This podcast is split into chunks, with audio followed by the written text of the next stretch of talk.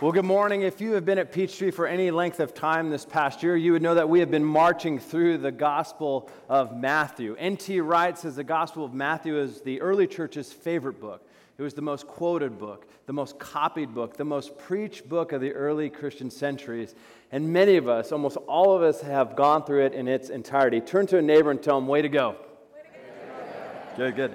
Today is the day we come to its final climax, the final charge, the final, the final gusto of Matthew 28. It would be like Hugh Freeze or Nick Saban or even a Kirby Smart giving that final speech saying, Let's go, let's go. If any of you don't know those names, there's plenty of people at this church that can educate you on them.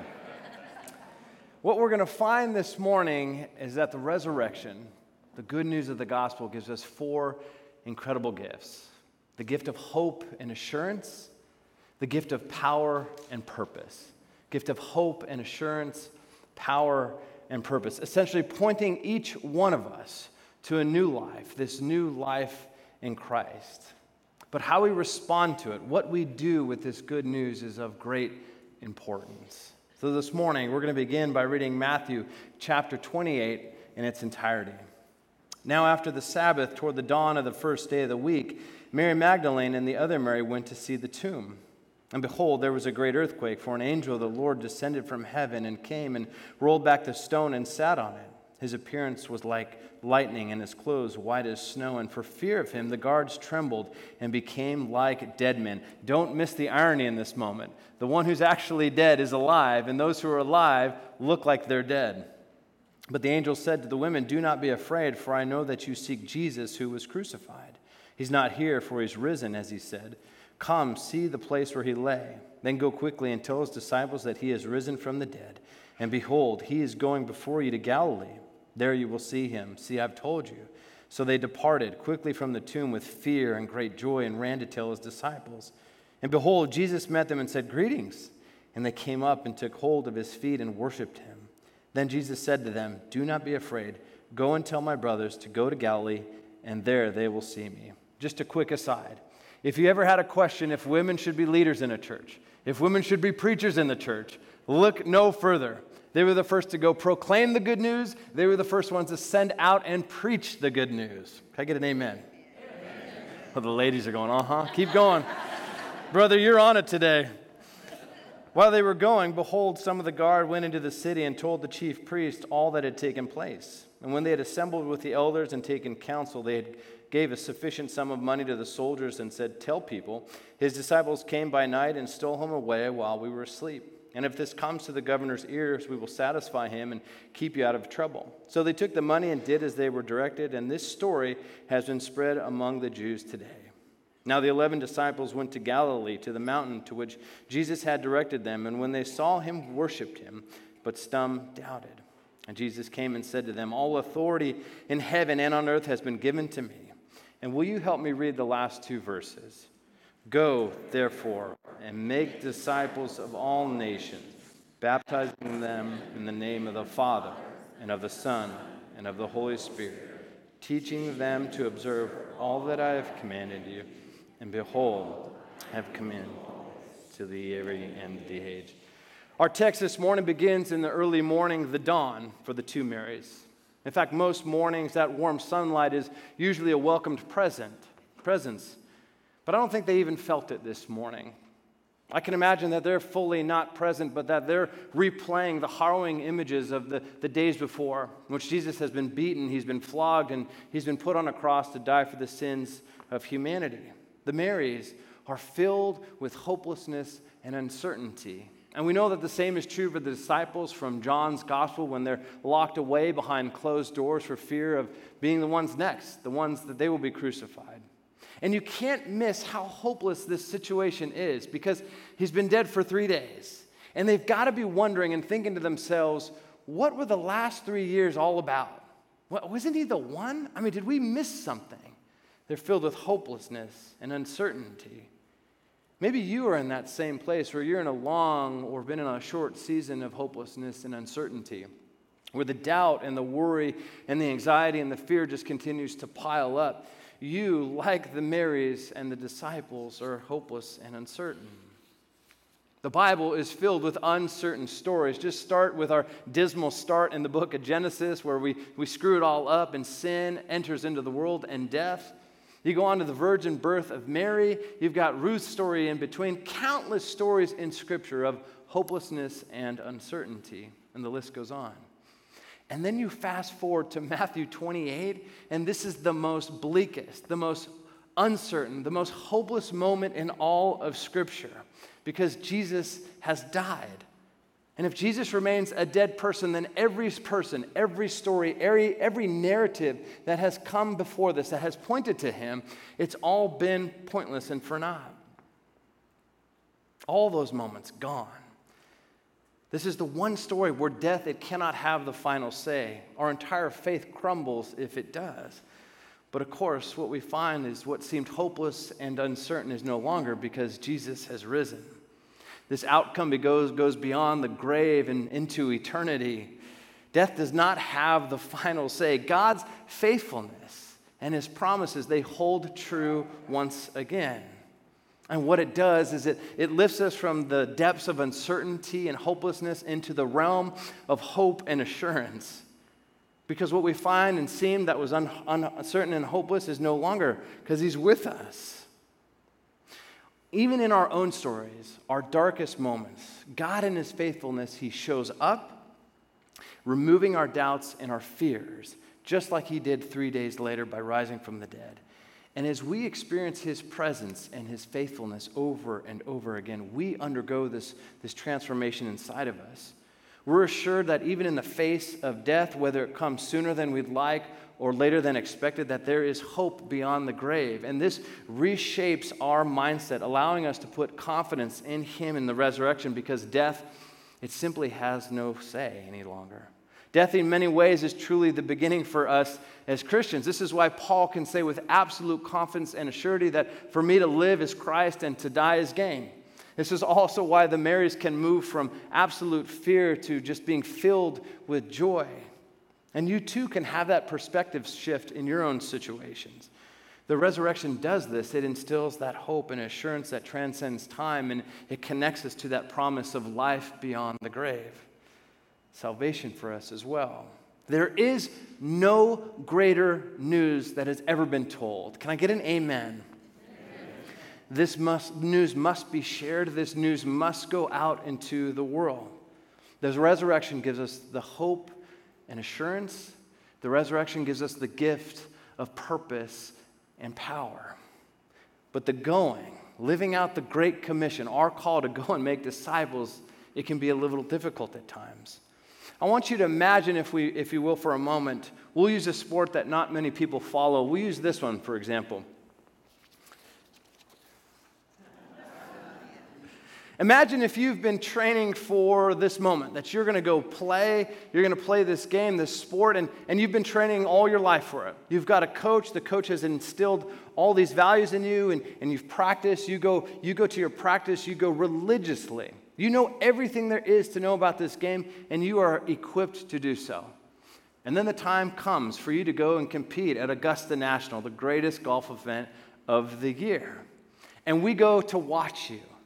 And when we go and watch you, we are absolutely puzzled because we don't see you playing, we don't see you teeing off. This is where we find you. You're a spectator. And all of us are going, What's going on? You got all that you need. You're equipped. We've seen you play. You know it all. You have it all. What is missing from this? You can probably see where I'm going with this. This is how we can often treat the Great Commission. We have all the knowledge, we've been equipped in every way. We have the power. God, or Paul says that Jesus has given us a spirit, the same spirit that he raised Jesus from the dead, that lives in each one of us. So if we have those things, we have the knowledge, we've been equipped, we, we have the power, why don't we go and make disciples? Why is that? I think there's two reasons. One, I think we can get caught up in just consuming. We just go to church, we consume, we consume. It's easier to consume rather than go and make disciples. The second thing is, I think we have a, I think we just don't know how to do this practically speaking. And so this morning, what I want to be able to do is I want to give you practical steps for you to be able to do this well. To do this well and to go out and make disciples. But before I do that, let me tell you a little bit about my discipleship journey. It started one evening at a college group I used to go to way back in the day. College group was finishing up, and I went into the back of the room, and I saw this older man there, and I knew that he, he, had, uh, he basically met with a lot of the leaders, and his name was Doug. And so I go up to him and I said, Hey, Doug, my name's Cody Jensen. And he looks at me and he goes, I know who you are. Okay, that's not the first time I've heard that. Oh boy. this is not a good thing. And then the next thing you know, he invites me to the most probable, the most likely of places to be discipled. He took me here. yep. Home of the Del Beef Burrito, guaranteed to wreck your stomach by the afternoon. The first time and every time we met after this, we sat in this exact booth in the corner. In fact, I just got breakfast with Doug uh, when I was back in California over the summer. And Doug's an incredible man. He's one of the most brilliant men that I know. And one thing Doug does really well is he disciples a lot, a lot of men. When I sit with him, he asks a number of questions. He just listens and he, he challenges me at different moments. He really models what Jesus did. That's what Jesus did for us. He modeled what it was supposed to do, how what we were supposed to do in terms of discipleship. Go and make disciples of all nations. These are the words Jesus gives his disciples on the mountain. John Ortberg describes this moment on the mountain when he says, Jesus called them on a mountain because a calling is a mountaintop experience. The disciples awoke to a purpose and an identity they did not have the day before. You and I are called to that same purpose, that same identity. We can do this. We must do this. We're called to do this, and you and I have the power to go and do this. So, how can you take just some practical, some basic next steps so that you begin discipling other people? First, find the nearest Del Taco. I'm kidding. There's none in this area. It's terrible. First, every time you enter a space or a place, have the mindset of being on mission, that you're there for a reason. What I mean by this is, is be sensitive to where God is leaning, leaning you. There might be people in your life right now uh, that you can begin that discipleship relationship, but you have to have that mindset, knowing that you have a purpose wherever you go and wherever, wherever you find people. This doesn't mean that you have to befriend everybody and talk to everybody. In fact, for some of us, your discipleship doesn't go any further than your household, your kids, or your grandchildren. And if you find that your circles that you think of the, that you're in just consist of Christians, it's time for you to branch out from those circles. Secondly, do what Doug did with me. Simply invite them to breakfast, to lunch, to dinner. You can go to Del Taco or you can go to Starbucks. Starbucks is a little less holy, but they all work. It all works if you are far away from relationships, from grandkids, do it over technology, Zoom or FaceTime, but invite them to do that with you. Thirdly, before you meet with these individuals in your lives, pray. Ask the Holy Spirit to guide you in your conversation with them and how you're supposed to reach them, how you're supposed to guide them. You might have a nudge from the Holy Spirit to walk through a book with someone. You might have the nudge from the Holy Spirit one day to simply go on a walk with someone. Be sensitive to what the Spirit is speaking into and what you're doing with them. And one thing we have to be careful of as Christians is sometimes when we want to go disciple people, all we want to do is cram a ton of knowledge into them. Read this, read this, read this. Those are all good things. Those things come in time. But that's not really what Jesus modeled. Jesus modeled what it was like to just love people, to be with people, to heal people, to speak healing words into people. In fact, if you go to the fourth chapter of John's gospel, he already has them baptizing people. They have no theological education. In fact, they quite frankly don't fully know who Jesus is. Yet they're simply doing and mimicking what Jesus did, and we're called to do the same. Lastly, when you meet with your individuals, ask good questions and listen. Ask some questions like, why are you pursuing Jesus? What's hindering you from following Jesus? What do you love about God? What are you seeing in the scriptures? Ask great questions and don't always try to provide the answers for them. Let them sit in that. Jesus was one of our greatest models for this People came up to him all the time asking him questions. And out of all of Scripture, he maybe answered two of them. He's always asking a question and responding with a question. So, where does this leave us? Where do we respond? How do we respond to the good news of the resurrection? Because how we do, it affects the way we live.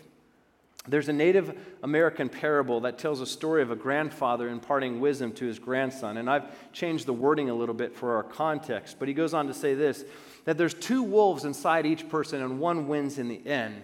He said there's one wolf that represents surrender, obedience, and a life of worship, and the other represents power and control in our fleshly desires. And the grandson asks him, Which wolf will we win in the end? And he replies, it's the one that you feed. It's the one that you feed. And this is true for us in our response to the resurrection. We are either feeding one wolf or the other.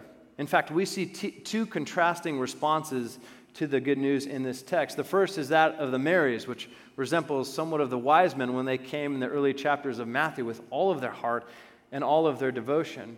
We see the same thing. The Marys come, and their response is to fall at Jesus' feet and to worship him. And don't miss the power of this moment because all the puzzle pieces that have been floating in their heads, all the things that Jesus said before this, that the Son of Man must die, that the temple will be rebuilt in three days, all these different things that he has said over time, they're all connecting for them. And all that uncertainty, it's beginning to fade, and they're simply left worshiping at his feet. Every part of them is fixated on Jesus. In this moment, the past is met by the present, and it changes the future for them and us forever. Let me say that again. In this moment, the past is met by the present, and it changes the future for them and us forever. Their posture of worship, it, it shows their hearts and their devotion. It shows us the wolf they've been free, feeding since they've been walking with Jesus. Tim Keller says this so eloquently about worship. Worship is the act of ascribing ultimate value to something in a way that engages and energizes your whole person, your whole being. It engages every aspect of your being, mind, will, and emotions. And when you ascribe ultimate value to Jesus and worship Him, you're essentially obeying. You're surrendering and you're living as, his, as He did. And worship, it's a paradox in the Christian faith. I mean, Matthew 10 highlights this. Whoever finds their life will lose it, and whoever loses their life for my sake will find it. In fact, one theologian says that Matthew chapter 28, verses 18 through 20, is the key to understanding the whole book. See, you only had to read 28 and you would have gotten the whole thing. You didn't need to go through this whole year. Why is that? Because everything before 28 shows us what it's like to be like Jesus, what to do as Jesus did. And then the last chapter says, now go. Go and do what I did. Go from everything I've showed you before, go and do likewise. That is a life of worshiping Jesus. There are two ways we can respond to the resurrection, the good news. We will either worship him, follow his teaching, obeying all that he has commanded us, or you will do the opposite. You cannot live in the middle. He wants all of our hearts, He wants all of our obedience. And when we do so, when we are worshiping and following Him, we're continually filled with the power and living out our purpose of the good news. But we also see the other response in this chapter that of the guards, the chief priests, and the elders, which resembles Herod's response in the early chapters of Matthew's gospel. It's a response in which they're beholden to the power and control over their lives. So much so that acknowledging or even entertaining the thought of the resurrection, it's out of the question. And when I first looked at this text, I thought to myself, gosh, I just don't see how this applies to us. I just kind of gleaned over it, thought, ah, yeah, they're, they're telling a lie, they're putting that away, but I don't know how this really connects for us. And then I began to look at it a little bit, a little bit differently. And I saw how this connects. In other words, we can respond in such a way to the resurrection that our lives, our desires, our mindset, we can hold on to our power and our control over our lives. We don't want it shifted or changed or bent to God's ways. It's in this type of response where we put ourselves at the helm of our ship. The great temptation of today is that, that, that we allow ourselves to be at the center of our universe, living out our desires on our own thrones. And when we do that, everything becomes about us. and we're essentially feeding the other wolf. And the outcome of this is a world that's no longer being discipled. And a world where Christians aren't discipling people is a world that tends to look and trend up and to the right in the areas of hopelessness and uncertainty and feeling lost. We see it everywhere in the world. Why? Because no one's telling them the good news. People aren't walking with people regularly to disciple them. They're not living into our great calling and purpose. Which wolf are you feeding? Are you feeding the one that worships Jesus or the one that seeks to maintain power and control over your life? The resurrection, the gospel, it calls us to, the, to do the opposite. Whereby you lose your life, your desires, your way, you're going to find it actually. You're going to find power and purpose, hope and assurance. The gospel is not about living out our desires, it's about dying to them. And when we do that, when we worship Him, we live differently. I think it only makes sense to close out my sermon by quoting a German theologian with Wolf in his first name. Wolfhart Pannenberg, he goes on to say this about the, the resurrection. The evidence for Jesus' resurrection is so strong that nobody would question it except for two things. First, it's a very unusual event. And second, if you believe it happened, you have to change the way you live. We cannot be the same people in light of the resurrection. How we respond to the gospel of the resurrection is of great importance. The final words of Matthew's gospel are some of the most comforting words in all of Scripture. And surely, I am with you always to the very end of the age. John prepared the way for Jesus. Jesus, go, Jesus goes ahead of us like he did in Galilee, and he prepares the way for us. He is with you in, un, in your uncertainty and in your hopelessness. And He is with you as you go. He truly is Emmanuel, God with us. Let's pray. Lord, we thank you for the good news of the resurrection. We thank you that it gives us a hope and assurance of life beyond the grave and the fact that you never leave us and you walk with us through all of it all. And that you go as we go to make disciples of all nations. Lord, thank you for the power and the purpose the resurrection gives us. So help us, launch us from this place, being a people demonstrating and showing your light into the. And we ask this all in Jesus' name. Amen.